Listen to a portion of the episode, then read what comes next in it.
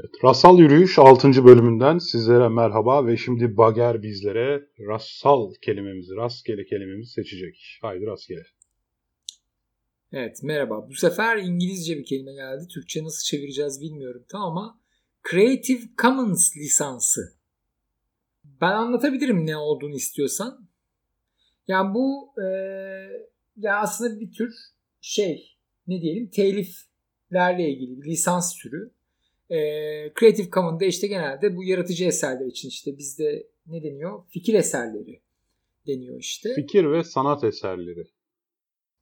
Evet, fikir ve sanat eserlerinin telifiyle ilgili uluslararası bir öneri, standart. E, Türkiye'de resmi geçerli olup olmadığını bilmiyorum.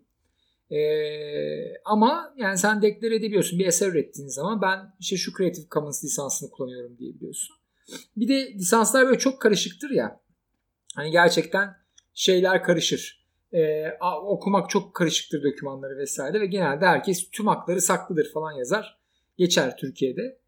E, burada bir basitleştirme var. Mesela şunu biliyoruz. Yani normalde çok ekstrem bir lisans harici CC0 dediğimiz tür haricinde kamusal oluyor CC0 çünkü mesela şey diyebiliyorsun yani ben ürettiğim şey kamusal olsun istiyorum diyebiliyorsun. Kamusal olması şu demek senin ürettiğin bile anılmayacak demek. Bu bu arada yasa dışı. Yani bir şey kamusal olamıyor. Yani sen şey diyemiyorsun. Ben bir kitap yazdım. Adımı da koymayın. Bunu kendi adınıza basabilirsiniz. Örnek vereyim. Ee, mesela din kitapları kamusaldır. Yasalar kamusaldır. Anayasa kamusaldır mesela. Anayasanın bir sahibi yoktur telif sahibi. Herkes anayasaya basabilir. Herkes Kur'an-ı Kerim basabilir. Herkes İncil'i basabilir. Hiçbir şey yoktur telifi yoktu. Zaten yazarların üzerinden, ölümün üzerinden 70 yıl geçince. Ha, o var şimdi. O da bir uluslararası bir kanun. Ee, bir yazar öldükten sonra 70 yıl geçince kamusallaşıyor. Hatta işte şu anda bu çok ciddi tartışıldı. Ee, Sabahattin Ali'nin miydi ee, kitapları şey oldu doğru mu evet, söylüyorum? Evet yenice düştü ee, diye herkes basmaya başladığı gibi bir şey oldu. Veya Küçük Prens evet, çok evet, meşhur. Hatta böyle çok ucuz Ha Küçük Prens 2-3 sene önceydi galiba düşmüştü. Ee, benzer bir şekilde. Hatta bu tabii şey şimdi yabancı eserde biraz farklı çünkü çeviride telif sende oluyor. Yani o yüzden çevirip basabiliyorsun ve seni kimse kopyalayamıyor ya. O yüzden yayın evleri çok atak yani ediyor. Çeviri mesela benim çevirdiğim kitaplar ben öldükten 70 yıl sonra düşer. Benim çevirilerim yani. Hani benim cümlelerimle yazılmış olan o çeviri. Evet ama orada işte şöyle bir sorun oluşuyor baktığında. Orijinal kitap telifi düşmüş oluyor. Ama çevirilerin telifi düşmemiş oluyor. Dolayısıyla çevirenler telif ödemeden çevirip kendileri telif koyabiliyor. Dolayısıyla bir fırsatçılık ortamı yaratıyor. O yüzden bir anda e, Küçük Prens'in bir sürü yeni çevirisi çıktı ve hatta bazıları çok kötü çeviriler diye eleştiriler geldi vesaire. Oradaki problem farklı bir problem. Şimdi bu lisans hikayesinde şey var. Normalde işte mesela şu tip haklar veriyorsun Creative Commons'a döneyim. Ee, mesela diyorsun ki ben bunu mixleme lisan hakkını veriyorum size. Yani bunu alıp kesip parçalayıp değiştirebilirsin. Ya da diyebilirsin ki eseri bütün olarak kopyalayabilirsin. Şimdi bu kamusallaşan eserlerde aradaki kelimeleri değiştirme hakkın yok aslında. E, dolayısıyla bu yani anayasayı atıyorum işte aradaki bir maddeyi farklı yazıp yayınlayamazsın gibi e, biraz. Dolayısıyla orada remix hakkı veriyor mu vermiyor mu bu önemli teliflerde. Bir de ilginç bir şey var. Share alike dediğimiz yani sen bir lisansı yayınlarken ben bu lisansı diyorum ki mesela herkes bunu kullanabilir. Ticari amaçla kullanmasınlar diyorum. Ee, ama benim eserimi kullanıyorsan seninki de ticari amaçla kullanılamaz diyor. Yani şöyle ben hangi lisansla yayınladıysam sen de aynı lisansla yayınlayıp paylaşmak zorundasın. Evet aynen öyle. Ama buradaki en büyük sorun ne? Dolayısıyla garip garip lisanslarla dolu bir alan oluyor. Ve bunların hiçbirini beraberce kullanabileceğimiz bir ortam olamadığı için bu da ciddi bir sorun yaratıyor. Bu aslında çok iyi bir fikir gibi geldi birçok insana. A dedi işte ticarileşmesini böyle engelleyebiliriz ürünlerin dedi. Ama bu sefer de 3 tane lisans var. Üçü de özgür lisans aslında. Yani bir tür. Ve üçü de share yani kendi lisans türünü istiyor. Üçü de farklı. Dolayısıyla ne oldu? Benim o üçünü birden kullanabileceğim bir eseri oluşturma ihtimalim kalmadı. Mesela bu çok ciddi bir sorun oluşturmaya başladı. E, ve eleştiriliyordu o şehir lisansları. Uzun süre eleştirildiler. Bence de çok anlamlı değil. Ben zaten artık direkt CC0 gidiyorum yani. Public domain, işte kamusal şeyde. İsteyen istediği gibi kullansın canım. Ben uğraşmak istemiyorum. Çünkü zaten ticari bir şey için kullanmak isteyen de kullanıyor bu arada. Onu engellemek de çok şey karışık ve zor bir şey yani. Ben benim uğraşmadığım bir şey en azından. Yok da etik olarak haklılık veya haksızlık pozisyonunu belirleyebilir. Yani biz açık bilim zamanında kurduğumuz zaman Creative Commons'ta lisanslayıp şey demiştik yani ticari olmadığı sürece ve atıf yaparak istediğiniz gibi kullanabilirsiniz diye de ben ilk söylediğine takıldım. Yani public lisanslarda yani CC0'da bile atıf yapma mecburiyeti var diye biliyorum. Yani atıf yapma mecburiyetinin olmadığı bir lisanslama biçimi var mı? O bir lisans olmaz ki zaten artık. Yok var ama mümkün değil. Şimdi örnek vereyim. Ben bunu denedim. Ee, benim Deniz Yılmaz'ın işte şair robotun şiirlerini kamusallaştırabilir miyim diye baktım.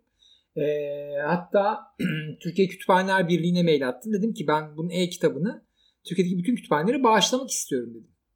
Kamusal lisansla. Ve dediler ki mümkün değil yani. Kanun bunu engelliyor. Yapamazsınız şu anda. hani kamusal olmasa da yapamıyorduk çünkü e-kitap bağışlama prosedürü yoktu. Çünkü bununla ilgili nasıl denetleme yapacaklarını bilmiyorlar tabii. Asıl hikaye o. Sorun şurada Türkiye'de bir şeyi kamusallaştırmak istiyorsan Bakanlar Kurulu kararıyla resmi gazetede yayınlaman gerektiğini. Allah Allah. Anca o zaman tabii tabii anca o zaman. Yani Bakanlar Kurulu Deniz Yılmaz'ın şiirleri kamusal olabilir mi tartışmak zorunda. Onlar tartışıp o kararı onlar e Keşke başvursaydın abi. Bakanlar Kurulu'nda böyle bir şeyin tartışılması acayip fantastik olmaz mıydı? evet olabilir. ya uğraşmak lazım. Yapılabilir. Ee, ama şey yani gerçekten de uğraştırıcı bir şey. Yani kamusallaştırma kolay bir şey diye. Onun sebebi de şu aslında kötü niyetli kişiler işte kötü niyetli metinleri yaymasınlar kontrolsüz bir şekilde. Yani aslında e, cezayı kime kitleyeceğimizi bilelim başımıza bir şey gelirse durumundan kaynaklı. Sorumlu Çünkü... aranmasından ötürü muhtemelen. Yani bunu bir hukuken birine zimmetlemen gerekiyor onun tüm sorumluluklarını. Tabii tabii bizim çok sevdiğim bir arkadaşım Kürşat'ın bir sözü vardı. Bir gün bir yol var diyor. İşte orada sürekli bir tabela var. Yani saatte 50 kilometrenin üzerinde hızla gidilmez tabelası var ve herkes oradan yüzde geçiyor biliyoruz diyor. Ben de her geçişte düşünüyorum yani bu tabela niye burada var? Çünkü geçersiz bir tabela yani. Boş bir yol anlamsız herkes basıp gidiyor. Sonra şeyi anladım diyor. Yani kaza olursa kime kitleyeceğimizi bilelimden dolayı var. Yani tabii, tabii. Yani Türkiye'deki sonra bir fark ettim diyor. Kanunların çoğu böyle zaten yani. Hani herhangi bir aksi durum olduğunda cezanın kime kesileceğini bilme üzerinden bir yapımız var aslında. Yani bir anlaşmazlık çözme biçimi olarak kanun yapma. Peki ben sana bir şey söyleyeyim yani fikir ve sanat eseri lisanslanabilir mi? Yani provokatif olmak için söylüyorum. Yani o niye insanlığın malı değil? Bir yazar bir şey yazarken çevresinde duyduğu, gördüğü olaylardan etkileniyor, toplumdan etkileniyor, işte çay bahçesinde otururken yan masadaki kadından etkileniyor bir müzisyen... Sonra gidip ona telif vermeden yazıyor diyorsun. Evet mesela yani veya bir müzisyen de bugüne kadar bir sürü e, e bestecinin müziklerini dinleyerek bir e, şey tarz geliştiriyor. Saire saire. Nasıl olabilir ki o zaman e, kimse bunu sıfır kilometre annesinin karnından getirmediğine göre aslında hep başkalarının eserlerinden besleniyor. Sen nasıl onu lisanslayıp onu da hak iddia edebilirsin? Şimdi şöyle bu arada böyle düşünürsen hiçbir ürünün lisansını alamazsın. Çünkü herkes bir yerden besleniyor zaten yani Dolayısıyla herhangi bir şirketin de lisans almaması gerekiyor o zaman. Çünkü o da bir yerden besleniyor.